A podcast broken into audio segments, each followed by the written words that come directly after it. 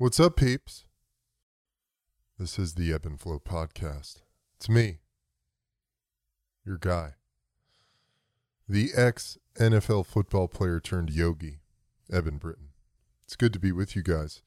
Uh, so today, um, gonna do the intro a little bit different. Got a great episode lined up for you. I will introduce the guest in a moment, but before I do that, I'm gonna change it up a little bit here. And I'm going to tell you about our fantastic sponsor, my good friends over at Bioptimizers. Did you know that sleep has been scientifically studied and perhaps proven to be the most important aspect of maintaining good health? For example, one study in 2017 found that lack of sleep could produce effects similar to being drunk. A quote from the researcher We discovered that starving the body of sleep also robs neurons of the ability to function properly. This leads to cognitive lapses in how we perceive and react to the world around us. Can't have that, guys. The longer you go without proper sleep, the more impaired you'll be. After 48 hours without sleep, you may experience micro sleeps before periods of time when you'll black out for up to 30 seconds. After 72 hours without sleep, you may begin to hallucinate. Now, we all know I'm a fan of hallucinating, but not due to lack of sleep. Guys, it's critical. It's critical for our health, mental, physical, spiritual, emotional well being to get good sleep. And the best product I know of on the market for enhancing your quality of sleep is magnesium. And not just any magnesium, Mag Breakthrough from Bioptimizers. Magnesium Breakthrough. It's a fantastic product. It's a blend of seven different types of magnesium. This is really what sets it apart from all the other magnesiums out there. I tell you what, guys, I've never taken a better, perhaps a better product in my life, honestly. I'm a big, I've been a big fan of magnesium, but this one just smokes all the other products I've ever tried. It's fantastic. And guess what? Today, you can head over to Mag Break breakthrough.com forward slash ebb and flow. All of this will be in the show notes, of course, and you can get 10% off your next order of magnesium breakthrough. Highly recommend it. It's it's the ultimate. If you guys are like me and your your total well-being is of the utmost importance, you know what I'm talking about. This product will help optimize your health. Promise you. So check it out. All of that's in the show notes, magbreakthrough.com forward slash ebb and flow to get 10% off your next order. All right, y'all. Isn't advertising funny?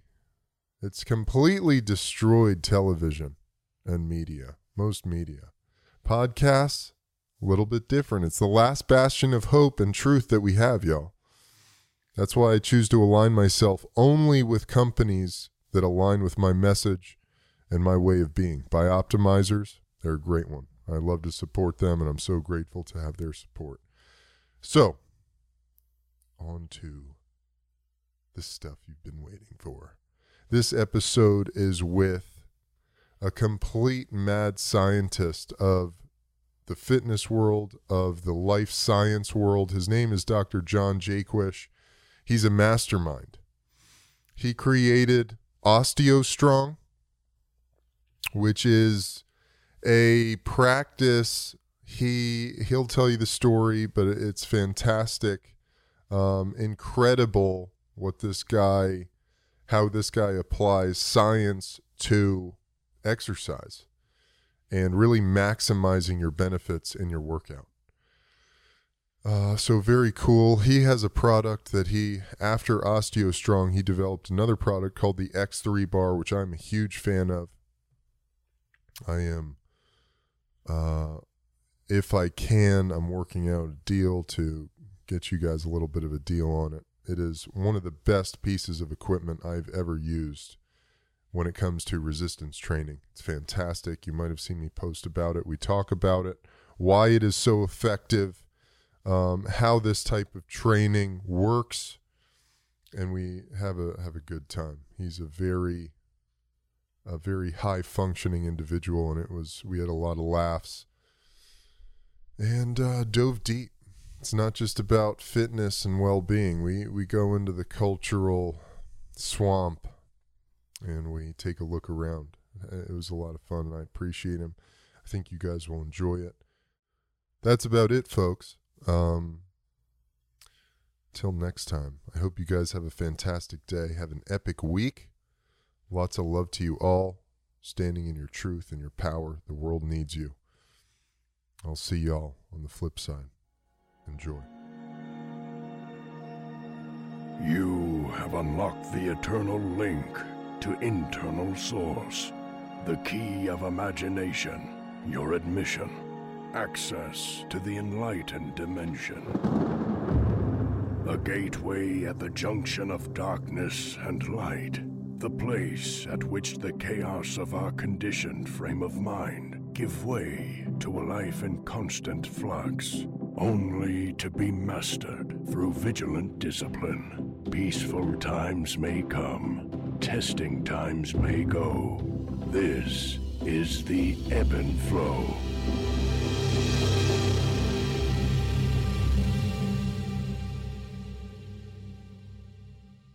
What's up, peeps? Welcome to the Ebb and Flow podcast. I'm stoked about this guest we have today, Dr. John Jaquish, the mad scientist of the fitness world, and, and I mean even bigger than that, maybe the health and well-being uh, strata.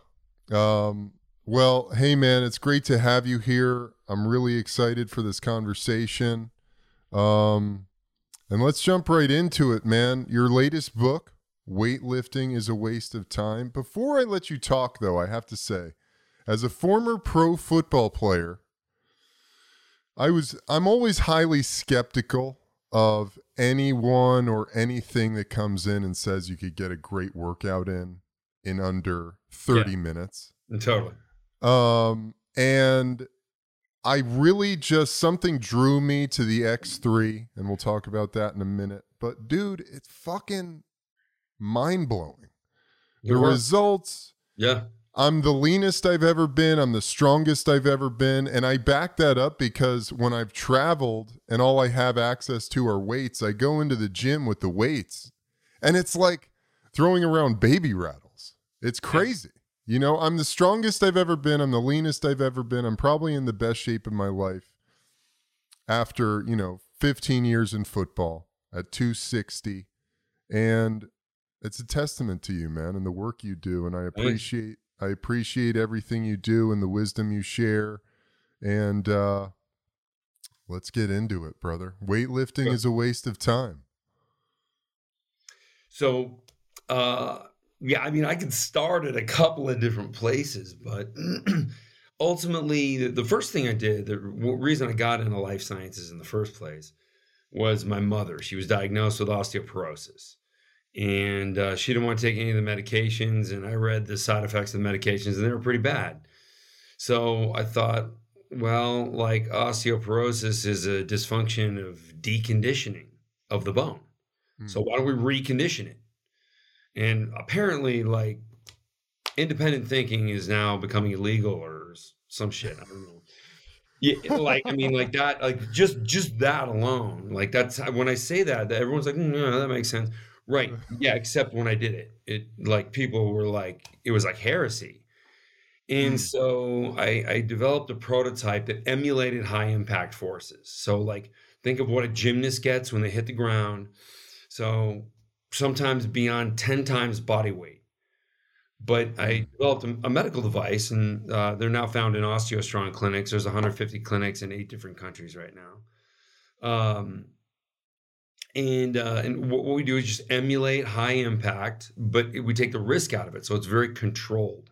So basically, your own comfort is the throttle to how much force goes through the bone mass, mm. and so it compresses bone from end to end. So like you know, from right here on the humerus bone, from like the elbow joint to the shoulder joint, and then compression on its axis.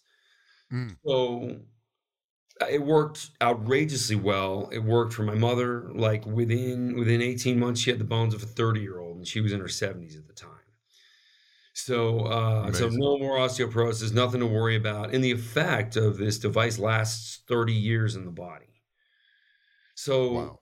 well, yeah, it was it was totally awesome, and it totally made sense. And I still got a lot of pushback. The fortunate thing about medical doctors is you show them the evidence, and they're on board. Sure. So you just got to get the opportunity to show them the evidence because they Right. get hit up with so much stupid crap that they don't want to listen. So it, once I like you know get them like okay like like just give me five minutes and then they're like oh wow that sounds great. So um, during the clinical trial which I did in London, uh, it was done through the British government. Mm. Um, when I did it, Can I? Sorry, yeah, John. Can you? Did you do it through the British government just because it's such hell to do it in America, or was there any? uh Was that just the most convenient pathway, or or what? I hate saying yes, but yes. Yeah, yeah. Yeah, I mean, just an American university, a single university had more red tape than Oh, than the uh, NHS, the National Health Services. Now, I, I had somebody who was interested in being a principal investigator at uh, University of East London. Uh, his name was Basil Hunt. He did a great job. He's a clinical psychologist, Mm. but he noticed as I was testing the device that it had major psychological implications because when you This take the- somebody, This is the osteo. This is the OsteoStrong Yeah, device. is has psychological implications. Yeah, because when people are at the age where they're more likely to be osteoporotic, or just looking at the people we were working with at the time, uh, 50 plus, postmenopausal, um, and and some older men too, but for the most part, those people felt like their health was out of control. Mm. They they felt that it was a very frustrating subject. In this device, because they could actually see the changes in their functional bone performance from one week to the next, it totally f- gave them this feeling that they had complete control over the bodies. Because there was Amazing. major changes happening, and I was like, "Wow, that's that's spectacular." So this this study was very inspiring to me because it looked at a couple things I wasn't really looking at. I learned a lot. And then you know, I was looking at some of the the forces, and this was an all female study because osteoporosis is predominantly a female uh, bone dysfunction. So Hmm. When going through this, one of the test subjects who was actually um, a physician at the hospital, so we had physicians, patients, uh, both both hospital. She says to me, "What do what do normal people who exercise lift? Because we're lifting like." hundreds or even like over a thousand pounds. Mm. And so I'm like, yeah, it's a great question. I I know the answer is out there. So I looked at the NHANES database, which uh, is a database that's maintained by the National Institute of Health.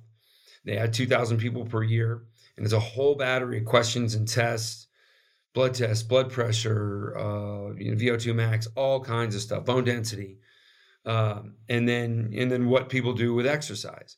So um, it turns out that that beginners in weightlifting lift 1.3 times their body weight, and advanced weightlifters now probably you and I are not included in the average here. Uh, it would be outliers, but it was 1.53 times their body weight. Now, you know, when you load up a leg sled, most of the weight is actually going into the ground, and most Mm. people don't know that. So, like, you meet somebody, it's like, oh yeah, I leg press, you know, a thousand pounds. Like, no, you don't. Right? You know. yeah. Yeah. But uh, it's like if you could squat a thousand pounds, that's the thing. that's something. Yeah. yeah, you're going to be on TV. Yeah, but- exactly. Like press, no. No. So, yeah, I mean, there's no uh, there's no awards for winning a race on training wheels either. Yeah, So, exactly. uh, so I, I I looked at these things, and so I was was looking at actual loading going into the body. So I thought, not only does that sound weak, it's nothing even close to what these people were doing with the OsteoStrong devices, going five, six, seven times their body weight, even nine times their body weight, a couple of Mm. them. And so and these are women who have Right. never exercised a day in their life. And after six months, they're using nine times their body weight. It's amazing. And so now, granted, they're only using the impact ready range of motion. So the range of motion might have been an inch, and the range came from compression of bone. Huh. But it was just at that sort of end of the movement, the 120 degree angle behind the knee, where you're absolutely optimized. And then it diminishes greatly uh, from there to the weaker range. And I thought, wow, like we are so powerful in the impact ready range of motion. Mm. And we are so weak in our weaker range of motion, you know, where our joints are at risk of damage because more load goes into the joint. The muscle is more like a bundle of shoestrings at that point. It doesn't really do anything. Right. So I just, you know, I, I said kind of casually, we were sitting in a conference room in the hospital, and I said, weightlifting's a waste of time. You know, everybody kind of slowly looked over at me like, kind of is, isn't it? Because I'm explaining what I'm finding in the data. uh huh. And and so I, I knew I, I had to develop something. And I thought about writing a book about just band training. But the problem with band training is you wrap a band around your hand and you throw it around your back and you go to do a push up. Your hands are outwardly rotating and it's Oh. twisting your wrists. Same thing with standing on a band. You twist your ankles. The wrists and the Yeah. ankles are our interface points to everything we do. Oh, So good. we got to protect him. So I needed a second ground to stand on where the bands could move freely underneath. And I needed an Olympic bar, which would rotate without without changing where the where the load's coming from. I mean, I got it right here. So I mean, I can I can rotate my hands and move this thing around, but you see this always stays parallel to the ground. So uh that's what that's what I needed to do, and I uh, I prototyped it. Well, no, first I I uh, kind of wrote it up and I showed it to a bunch of people, a bunch of really smart people, and they were like, "Don't do this. This is a terrible. this is not going to work. You're- Why? It's not going to work better than the way." Like they were, they were. I mean, they were athletes and strength coaches, and they Uh-huh. were very much tied into what Right. they've been taught. And Olympic lifts and right, get strong, throwing weight around. Well, and you know, it makes you wonder like how much shit do we believe Oh, About- everything and anything? How about about our government? And then we find out like, oh wow, like for 200 years we believe that you know, it, it was really the people running this place. Right. Hmm. You know, I don't want to get conspiracy theory, but there've been a lot of disappointments Oh, yeah. uh, when it comes to some discoveries about how how things happen and and you know when it comes to the human body if we're told the same thing a thousand times we may believe it's true but that doesn't mean it is Mm. so yeah.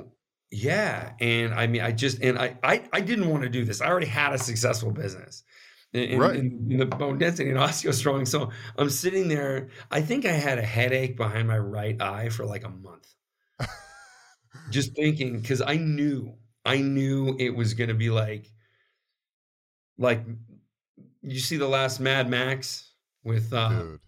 I yeah, love I knew it was gonna be like Mad Max. I was gonna be Max, the only guy who knows how any fucking thing works. And it was just gonna be like absolute brain dead, like biker psychos who are like naked with axes chasing me. Yeah. like because i knew i knew what was in the fitness industry.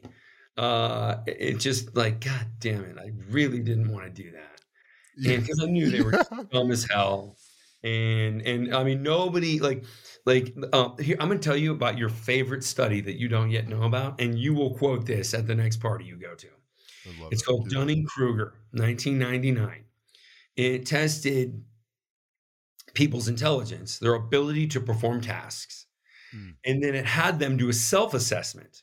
And there had never been a study like this before. And this is a broad population study, so thousands of people. So it turns out that the smartest people slightly underrated themselves. Not by much, but they were like, oh, yeah, I mean, I, I might not have gotten all, everything, but I, I think I did pretty good. So, you know, they would get 100% and they would rate themselves at 90%. Mm. But the dumbest people Oh God. They rated themselves at 100%. they believed they were the most competent people. Oh, yeah. This is why the bottom 20th percentile and below, bottom 20th percentile uh, of intelligence are not allowed in the US military Mm. because they'll shoot themselves in the foot, they'll shoot their, you know, fellow soldier in the back.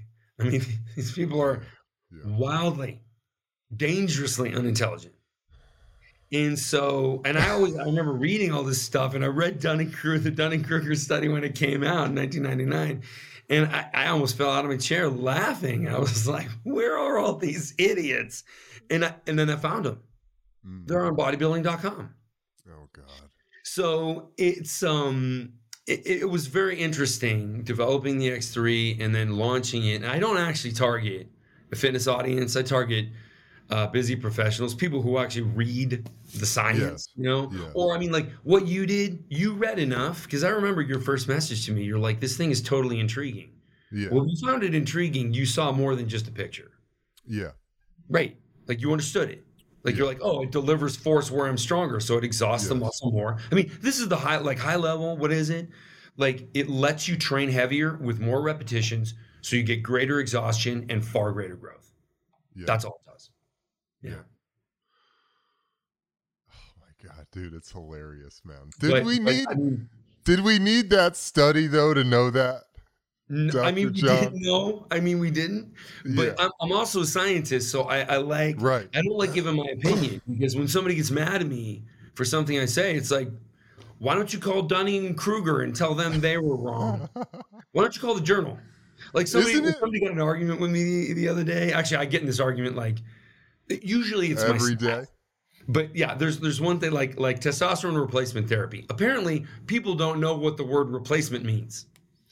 Because like someone will be like like it looks like you take a lot of TRT. It's like okay, you know what replacement means, then there is no application for the word a lot Right.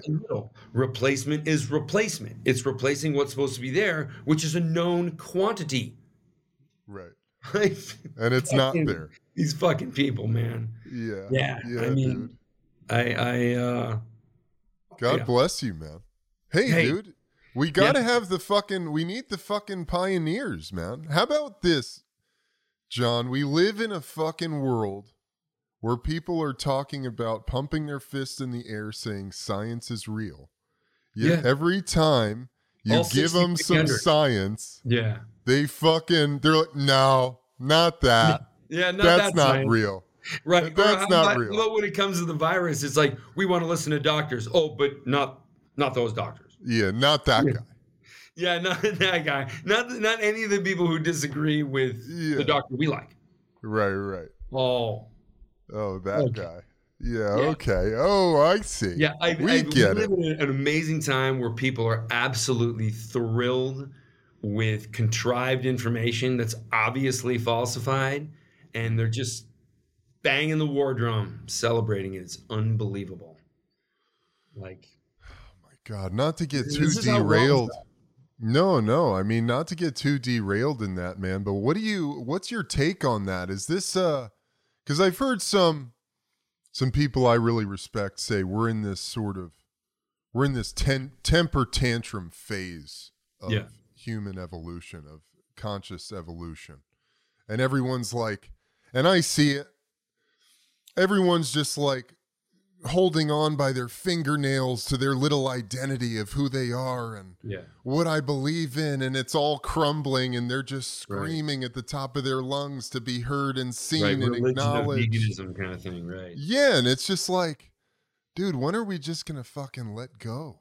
Yeah. How about let's get back to work? Yeah, man. Like, you know, this thing is really, this thing is just so.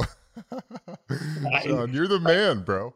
Yeah, You're the- you're the man. When, my friends call me, they're like, "How's Clown World?" Yeah, Yeah, exactly. well, it's still Uh, Clown World. Yeah, exactly, dude. Yeah, actually, Um, some of these bodybuilders who you know can't read a word, jump to every conclusion that's just wrong, uh, don't know a thing about physiology, but don't mind pretending to be the absolute foremost expert in the world. like I I think those guys are actually even smarter than some of the people who and I have a theory here. I think you're gonna like this one. I, I think we have a receptor site in our brain, and I'm, that's a metaphor, not an actual receptor site, but we have something where humans where we need some sort of religious devotion. We need blind faith in something. Oh. And and the reason I think that is because every society that's been discovered by the society that documented said society Mm. had a religion. They had a god. They had a system of rules that was given to them by the supernatural. And they're all very similar, which tells me, and they didn't do anything else similar. Like some societies use forks and knives, some use chopsticks, some, you know, went to war with clubs, some, uh, you know, had symbolic war with one representative from one village and another representative from another village. And they fought to the death. Um, seems better than everybody dying. Uh, but yeah. like like ultimately the thing they all had in common was a sort of religious devotion. But because we have stepped so far away from that, I think that people still need to satisfy that need. Mm. Therefore, they assign blind faith to crazy fucking ideas. Like, I mean, veganism is is is a Huge one. yeah, yeah. It's just like veganism is going to go down in history when clearer minds are writing history and, and allowed to write science again. It's going to go down in history with anorexia and bulimia. It's just malnutrition. Wow. Yeah, based on like false promises. By the way, uh, farming vegetables kills seven billion animals a year, like poison birds and gophers and shot, uh, shot deer to get into vineyards. I used to watch. I, li- I lived across from a vineyard uh, when I was in high school, and uh, you know I had a nice mountainside view of this vineyard. And every time I saw a deer running around, it was only about fifteen or twenty minutes. Boom. Okay. Yeah, I guess let's go ask for some venison. Yeah. Uh, so yeah, like that's just the way it was. That's the cycle of life. Any species that is Yeah. expanding is going to take resources from another species and kill it. Mm. There's nothing we can do to avoid that. Like if we're going to have an expanding species, which is, I mean, Henry Kissinger had that. He wrote that nice paper about how we need to limit the population. People found it. People found it very disturbing. But what he was saying is, eventually we're going to run out of resources Right. smart guy. Like, you know, he can do the math on a big Sure. scale. He was like, Uh huh. yeah. Like, maybe we should look at birth rates. Mm. Anyway, something to think about. A lot to think about, man. Yeah. Uh, I'm reading this book. Have you read the book, The Secret History of the World by Mark Booth? yes. Dude, and uh, so something you just said, which I just read last night. In ancient Egypt, there was Amenhotep the 3rd Mhm. the pharaoh, and he was getting ready to die. And his wife, Queen T or Ty, T I Y, I'm not exactly sure, she had given birth to three daughters. Amenhotep was about to die. Finally, somehow, by some miracle, she gave birth to their son, Akhenaten. hmm And Akhenaten had this, uh, actually had a genetic defect where he had very hermaphroditic qualities, I like woman, womanly thighs, long, like fem- feminine face. And Akhenaten took control, became the pharaoh, and totally changed the culture. Hmm took it from uh, a worshiping of many gods where spirituality was an individual experience with God and made uh, made it a monotheistic culture moved the capital of Egypt to this other place. He basically cut himself off from the priesthood and said I'm the only one that communicate that can communicate with Aten the the sun disk god and I'm the only channel of wisdom here. And basically, the priests ended up fucking killing him Yeah. and put into place. oh, yeah. He took away their power. They didn't like that. Yeah, they they didn't like that, and so Mhm. and he and he put in and they put into place King Tut and moved the capital back to where it was, which was like somewhere Giza or somewhere in there. Yeah. Um, But it was really interesting reading this book, man, because I realized how throughout history we've had this really intense humanity has had this really intense thing of worshiping false idols diving wholeheartedly into this materialistic uh, way of being Yep. only to be to find it completely insustainable and having to completely go back as uh, Right. Terence McKenna would say to the archaic revival go back to nature go back to to worshiping spirits being all around and the truth the Right. absolute truth of god There's Or- many cycles of this. yeah dude and and like Europe- that's like Europe has had like ident- like multiple identif- identifiable cycles. Um, yes You know, like it's like religion, not religion, decadence versus poverty. oh yeah yeah Yeah, and, and for some reason, the richer you get, the smarter you think you are. Yeah it's so you know, it's know. really so i mean just in a in a it's so relatable to today because people are just completely bought in on these false paradigms right. it's like for what to keep you comfortable and to keep your life convenient So there's an article. Uh, boy, I think this was in Style magazine. And ladies, if you're listening, I'm not picking on you. You can look it up.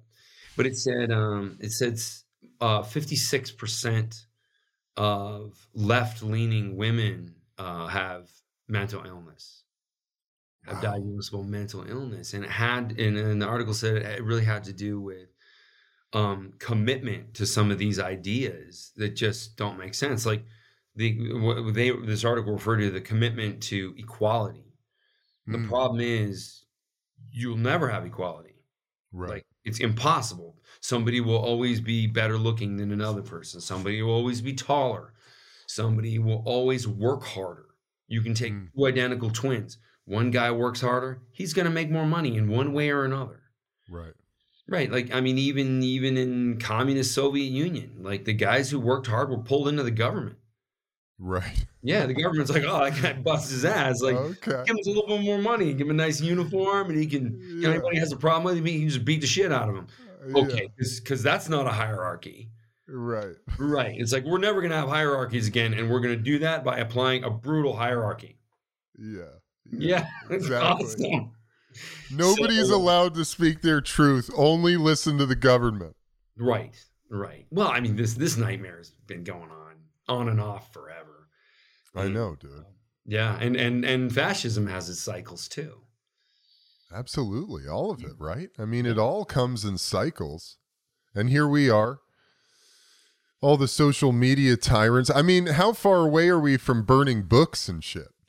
I oh, mean, oh, well, I I don't. Uh, when a video gets deleted by YouTube, that's a book burning, dude. that's a book burn. Same thing. Absolutely. Yeah, Absolutely. but you see, they kind of they kind of play themselves because every time they Yeah. do that, somebody's like, "Well, what are they trying to hide?" And Right. then there's always another guy who put it on BitChute or somewhere else, and and you know, like I don't know, the most controversial videos I've definitely seen them all. And Oh, it's like, I understand why they wanted to get rid of that. yeah. Uh, right, it doesn't fit the narrative. yeah. So uh, I mean, I feel like nothing can escape the internet, no matter how hard they try. I mean, the internet is this. I hope that remains true. Yeah. Yeah, I but mean, dude, like, if, if John- Jack Dorsey's listening, he's planning on it not being true. he's trying to figure it Yeah, out. yeah. Um, but to me, you know, you've created the internet. Uh, I forget the guy's name who created it, but Vinton yes, yes, and he, uh, you know, we we manifested a digital collective consciousness, That's right. and Sounds great until until the until the Pandora's box gets open. right, right. Well, I, um, I think also like in the beginning, the idea was everyone will have a voice, and now Yeah. that we've heard everyone's voice, it's like take it away, take it away. no one, not everybody needs to have a voice. No, But I mean, how do you feel about that, John? Because at one point, I mean, t- uh, to some extent, it's like fuck. There's a lot of people who we don't really need to hear their opinion, but on the slippery slope, it's like we kind of we got to hear everybody's. If it if we're gonna limit voices, I'd much rather just hear everyone's voice than to start silencing voices. Right. Yeah, it's either open or it's, you know, kind of like it was before where the only people we heard from. Now, it was really weird because when we were kids, we only heard from like the people who were on the news and they were somehow qualified, I suppose. Right.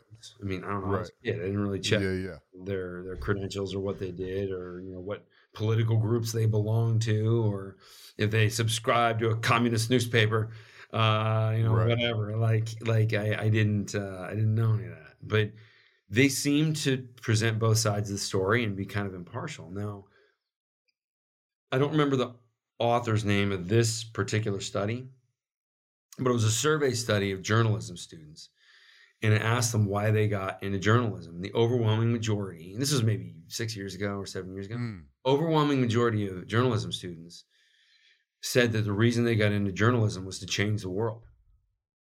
mm, That's not the job. right. That's profoundly not the job. I mean, like, Yeah. Imagine a referee in true. sports. He's like, I want to become a referee so I can I want to change the end games that I bet on. it's like, you're fucking out of here, dude. Fuck you. Yeah, How'd you get this far? yeah, Like, yeah. exactly. Like, Well, John, wasn't the the initial responsibility or purpose of journalism, the media, the news was to keep uh, the government and corporations honest? That's right. Keep the government honest.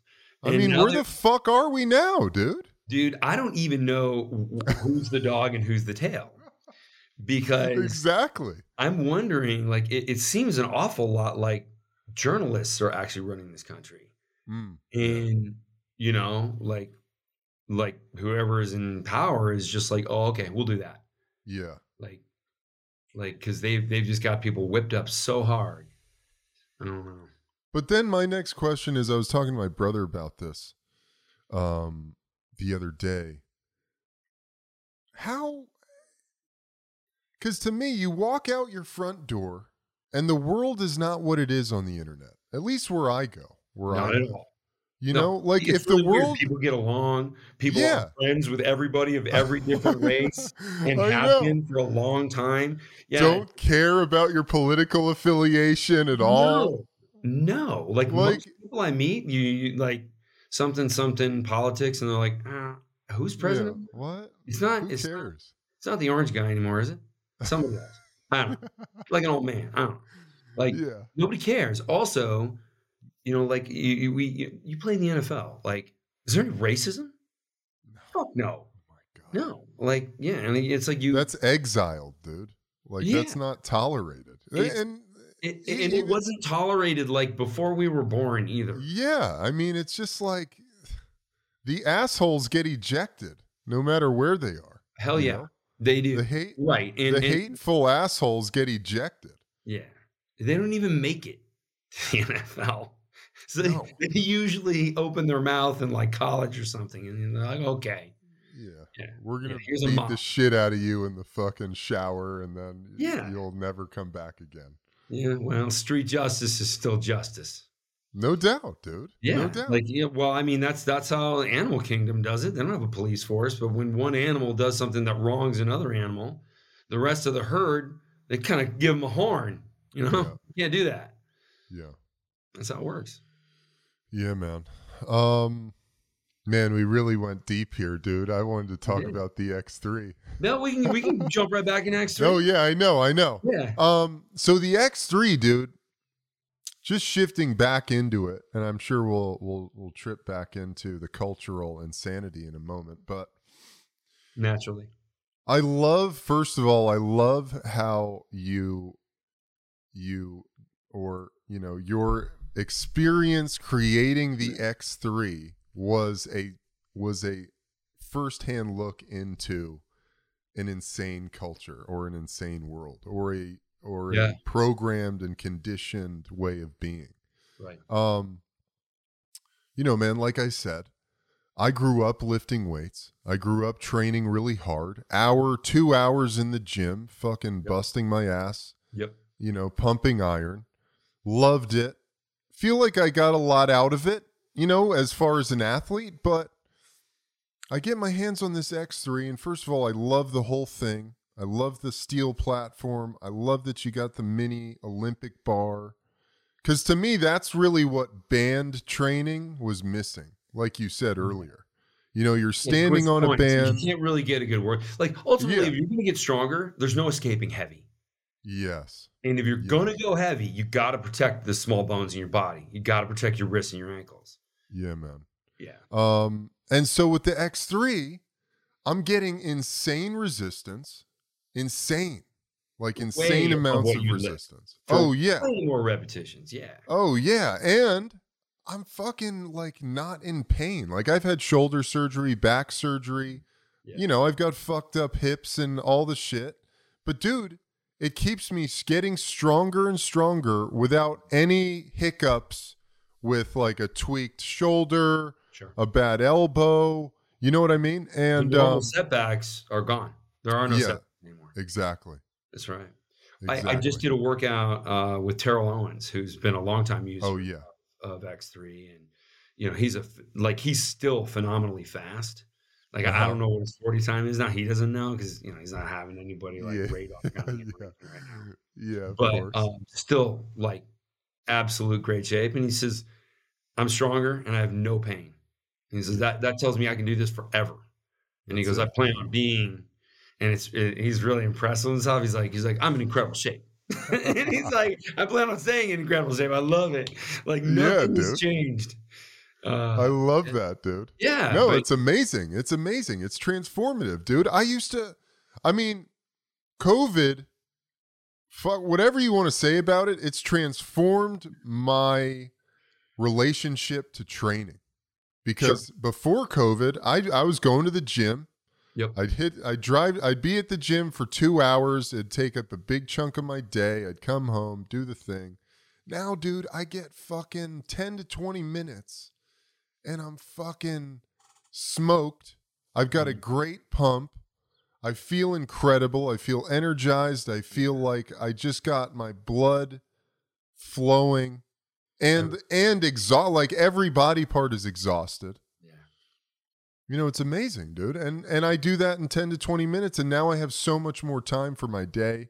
Do a podcast, get my writing done, whatever it is I got to do. drive anywhere like you do. I don't have to room. fucking go anywhere. I got this one piece of equipment.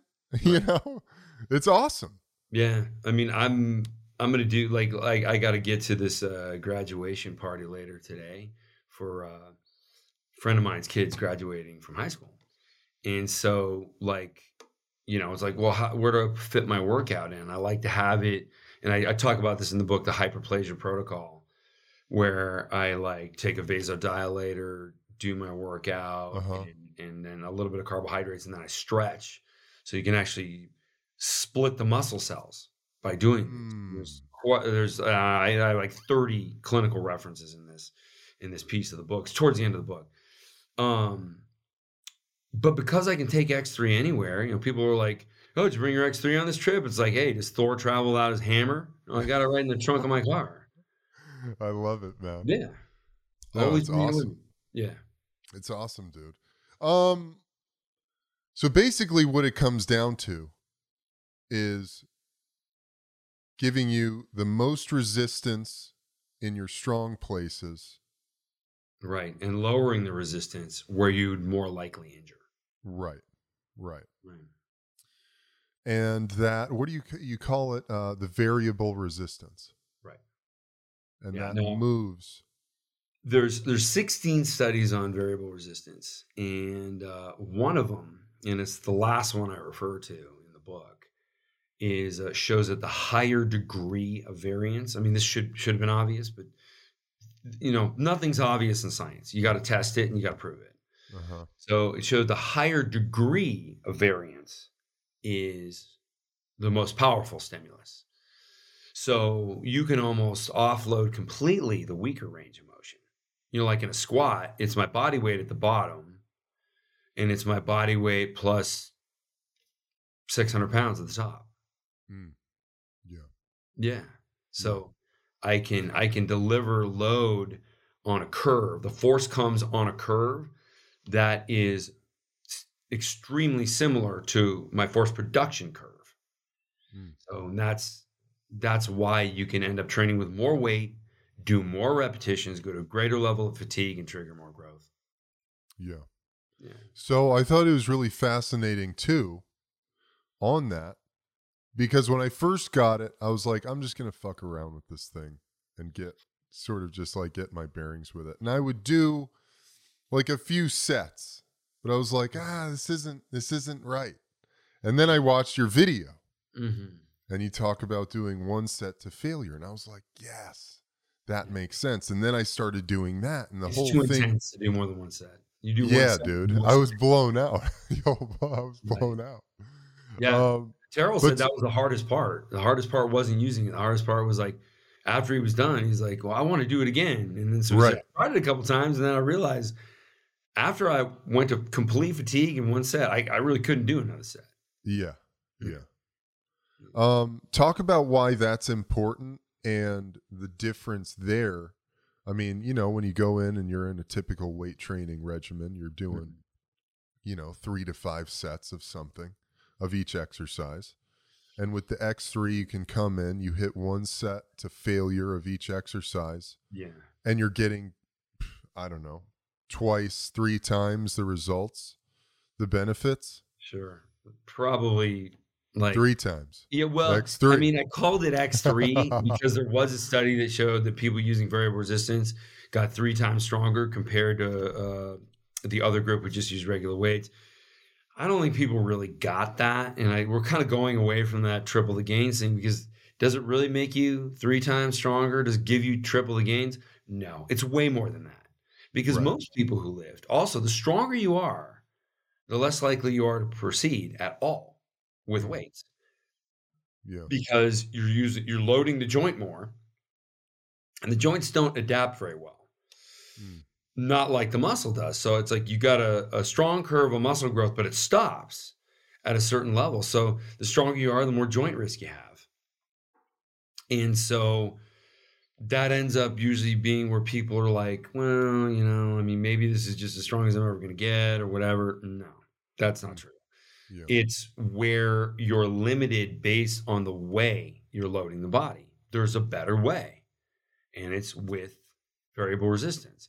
Now, it has to be the appropriate ratio of resistance. So, you know, like in a one rep maximum, you are seven times more powerful in the stronger range of motion than you are on the weaker.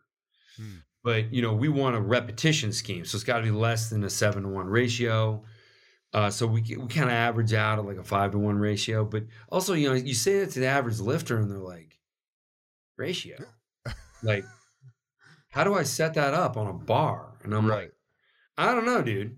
Sounds like Yeah. a pain in the ass. Sounds like a calculator and a lot of head scratching and, you know, a bunch of weights just sitting on the floor around you and bands. And yeah, or you could just get X3 because I did all that math already uh-huh. and I put it into a product. Now, I mean, obviously for people who are like like I'm six feet tall, but uh like when I when I did a workout with um when I do workouts with Andre Drummond, who's Hmm. seven feet tall. In fact, I Uh-huh. think he might be like seven one or something. Um he- he's uh Crazy. plays for the Detroit Pistons. He's Yes. awesome Yeah. and uh, you know he's so much taller. Like he was, he was like bummed out he couldn't use the same band. He's like, I'm a really strong guy. Why can't I use the same band as you? And then like he kind of stopped himself. He's like, oh, because I'm stretching it further. Mm. Right. So you get way more force the longer you stretch it. But that that's not a limitation or a problem. That just is. You know, you're taller. Right. So, uh, right. So like, and everybody gets the loading they get, and they pro- progress from there. Yeah. It's awesome, dude. Yeah. So the one the one set to failure in my mind it makes sense because it's you're you're triggering this massive Mhm. uh hormetic response. Is that correct? So it is correct. And what I would say to people is like, okay, when you go to get a suntan, how many sets do you do in the sun to get a suntan? Right. What? what are you talking about? Like you just go outside.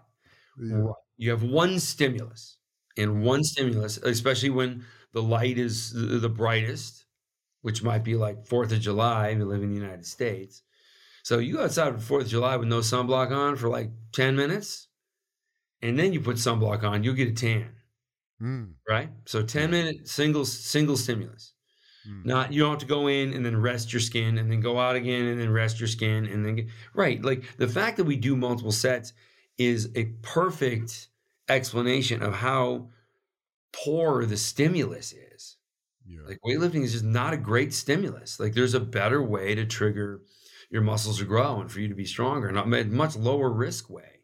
So I, I tell even powerlifters who really like it's like it's like heresy to them. You know, Right. again, we're getting back to the societal like I've got to believe in something with a religious devotion sort of thing. and the powerlifter's like, well, I mean, you know, I lift weights. It's like, okay, well, what you do in competition is that exactly what you do in training? And they're like, no. Well, right, there you go. So you do your training with X3. You also have to keep in practice the movement of the barbell because that's a skill. Know the difference between skills and strength, Yeah. right? Like, you know, when somebody's is holding the barbell over their head, that they had to use momentum to get there.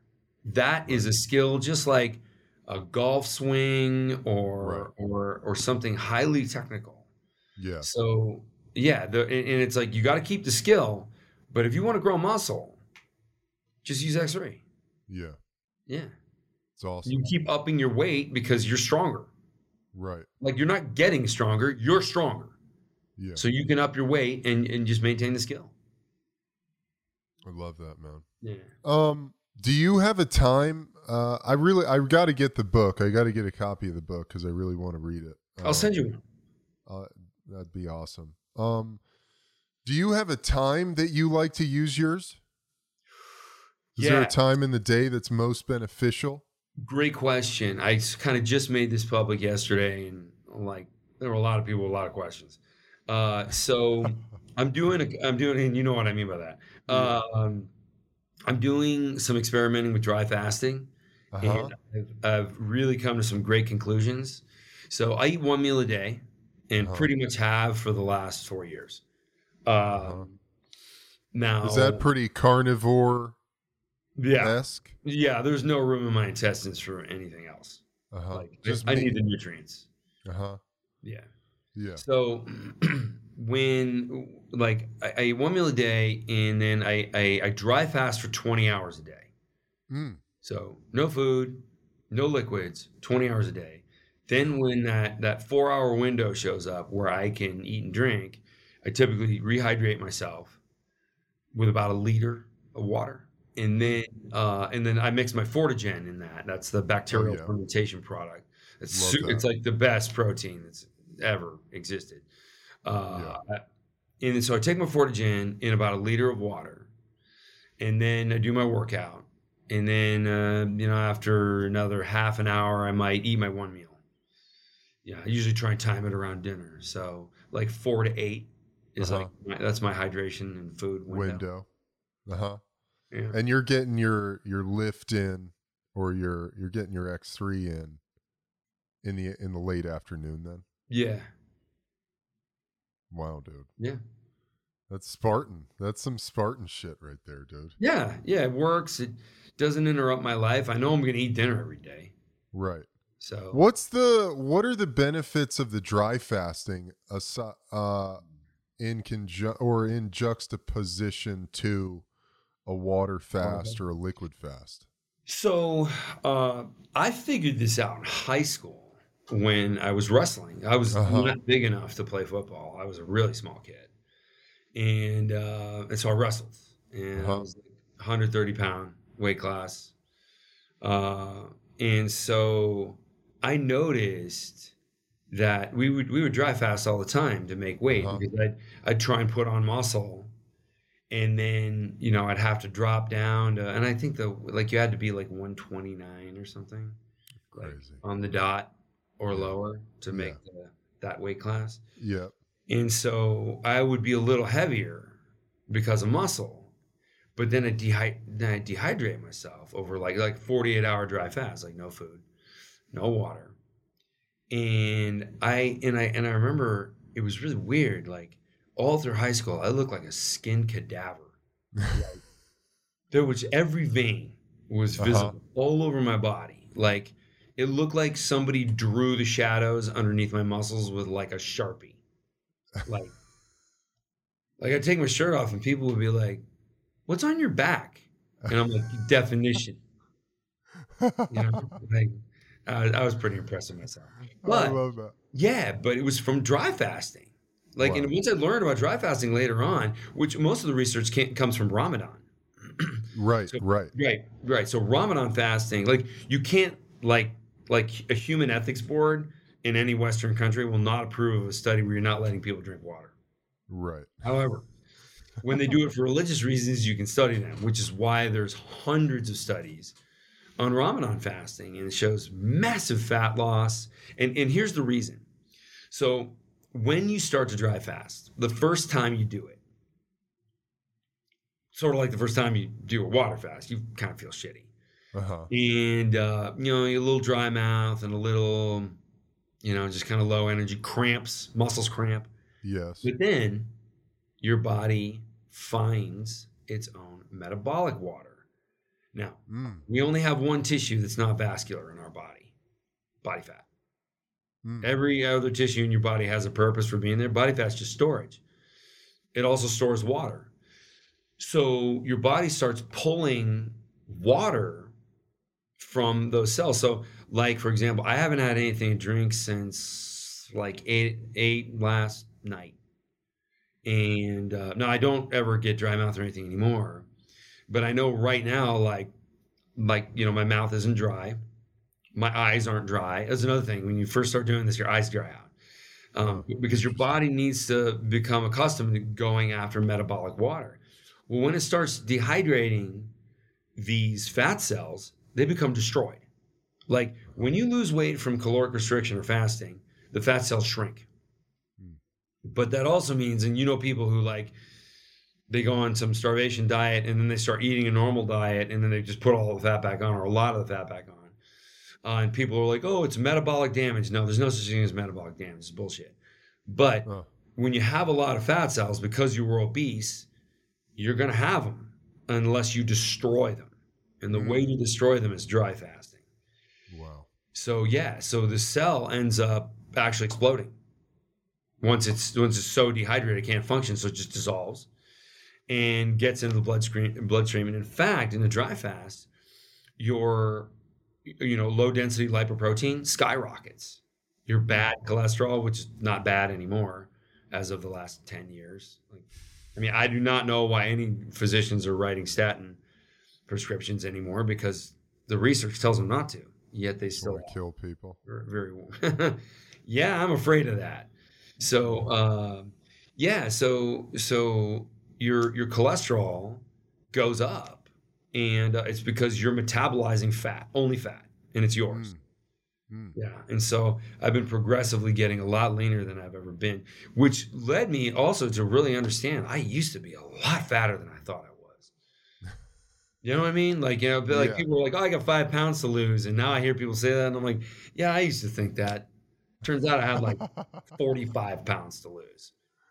Didn't really understand that at all you know That's a so- mind blower, dude. it's mind blowing. Yeah, people have a lot of body fat they don't they don't understand, which is why we're accustomed to uh, when we talk about body fat, we're t- accustomed to caliper measures. But then somebody does a DEXA scan, and and there's research that compares the two, showing a four percent error uh, in favor of the calipers. And by in favor, I mean in favor of the person using the calipers because they don't Uh-huh. want to know that they're actually Right. four percent higher than they think they are. So somebody who's at like nine percent probably thinks they're pretty badass. Turns out you're at thirteen, which is really spectacularly not badass. Yeah, I'm also the guy who tells people, "Yeah, that's that's not that's not badass." That's not that good. Yeah, Oh man. Well, hey, dude, we need that. We need the reality. yeah. Well, they don't appreciate it, but I get a laugh. Yeah, exactly, dude. Yeah, but it's, it's Um, fine because the people who are conditioned to take criticism, they're like, "Awesome, dude. Well, I just want to get better. So what do I need to do?" Right. Then, you know, I tell them to read the book or I just Yeah. give them the advice they need. Yeah. Oh, it's awesome, man. I tell you Um, what, uh, here, here's one thing. Like your listeners will, will like this. They, when you talk to somebody who's morbidly obese, and they're like, "I need help," I'm like, "Do you need help?" So you'll like do anything I tell you to do? Because if your answer is, "Well, I'm not going to give up my pizza," or "Well, what about when I'm watching the game?" It's like, okay, you just lost. you don't want it. Yeah, you don't want it bad enough. And so they're like, I'll I'll do anything. I want a complete lifestyle change. Those people, like, as long as you talk to them with compassion, you can say, like, you need to cut this out, you know, or you know, this is this is the result. You need to start looking at certain things as not food. Like I look at a pizza, that's not food. Right. It's entertainment. It's not food. Right. It's sort of like, you know, you can you can get Yeah. married to a wonderful woman or you can go see a stripper. It's not the same thing. Right. Right. Yeah, So exactly. just- You you know, when you grow up and you're not an asshole anymore, you look at the stripper and you're like, nah, it's not a girl. yeah. Uh, nah, not interested. Not, wife, yeah, that sounds great. We all end up there. No doubt, man. Yeah. No doubt, dude. um, that's another trippy one, man. Seeing the people who are like fighting against obesity is not is not an illness or it's not a bad No. thing. Healthy at any size. Like, no, Yeah. you're dying. Uh, yeah. You gotta tell them. Like it, it's just like, and I'll tell people once I establish some rapport. Uh, I, I told the guy about a year ago. I'm like, you're not going to see your your son graduate high school. Mm, He'll be dead before that. yeah. Yeah, I'm the guy. I mean, he's 300 plus pounds. He- It's not what he wanted to hear, but he's like, yeah, you're probably Yeah. right. Yeah. It's like, tell me what to do. I'll do anything. Yeah. Yeah. I guess that's another attachment thing. It's another just clinging to your identity and wanting to be seen. Yeah. Well, identities are excuses. Oh, for sure. Yeah. Absolutely. Yeah, like when somebody's like, "I'm this," it means you've Yeah. foregone thinking. And you know, and it's like you ever Yeah. notice like like and let's we'll make fun of both sides here. Like you meet somebody and they tell you that you know they're conservative and they're wearing like camo and they've got like three NRA stickers on their car and uh, you know they've got like a carnivore hat and Right. uh, and you're like, dude, you, you didn't you Yeah. didn't need to you didn't need to get the starter pack. yeah, exactly. Yeah, you can just be you. It's fine. Everybody Yeah. likes you already, I'm pretty sure. And then, you know, on the on the on the other side of politics, it's like you meet somebody and you know, it's like, "Oh, you have 11 cats and purple hair and you're overweight and you're a vegan." Right. Guessing, you know, I know who you voted for. You, I bet you wore your mask in your car. Yes, Yeah. definitely. Like, why? Why is it? It's like clearly we're we're worship, society is worshiping false gods because Yes. all these people have to like they can't just say like well i like this but i like that like people ask me what my politics are all the time they really want to know God. and i'm like yeah i think you know transgender couples should be allowed to defend their marijuana farms with fully automatic weapons um, and so yeah people are like well what does that even mean which side are you on and i'm like i'm on my side i'm on a side Yeah, that makes sense exactly. like yeah. i actually think about these things individually i don't just Oh, buy into the whole list and go, "Yep, that's me." Like, let me go get my hair colored purple. Become a vegan. You know, like why? Why do that? Like, independent Dude. thought is cool. Like, Dude, that's the best like thing a I've ever heard. Cool. Yeah, yeah. That's Yeah. the best thing I've ever heard, dude. I believe transgender couples should be able to defend their marijuana farms with their fully, Fully automatic, automatic weapons. Yeah, No doubt. yeah, No doubt. yeah. You know, what I mean, That's you it. want to rob a marijuana farm? Oh my god, Yeah. dude. Have you seen the um slight detour? Have you seen the documentary called Sasquatch on Hulu? No. Dude, it's about uh this he's a journalist who is working as a, a trimmer on a cannabis farm in the Emerald Triangle. Okay. And the Emerald Triangle's nuts, man. Like there's a lot of territory that's uh, run by the Hells Angels. A lot of people get murdered, never seen again up there. It's crazy. I'm shocked. So, so yeah, yeah, exactly.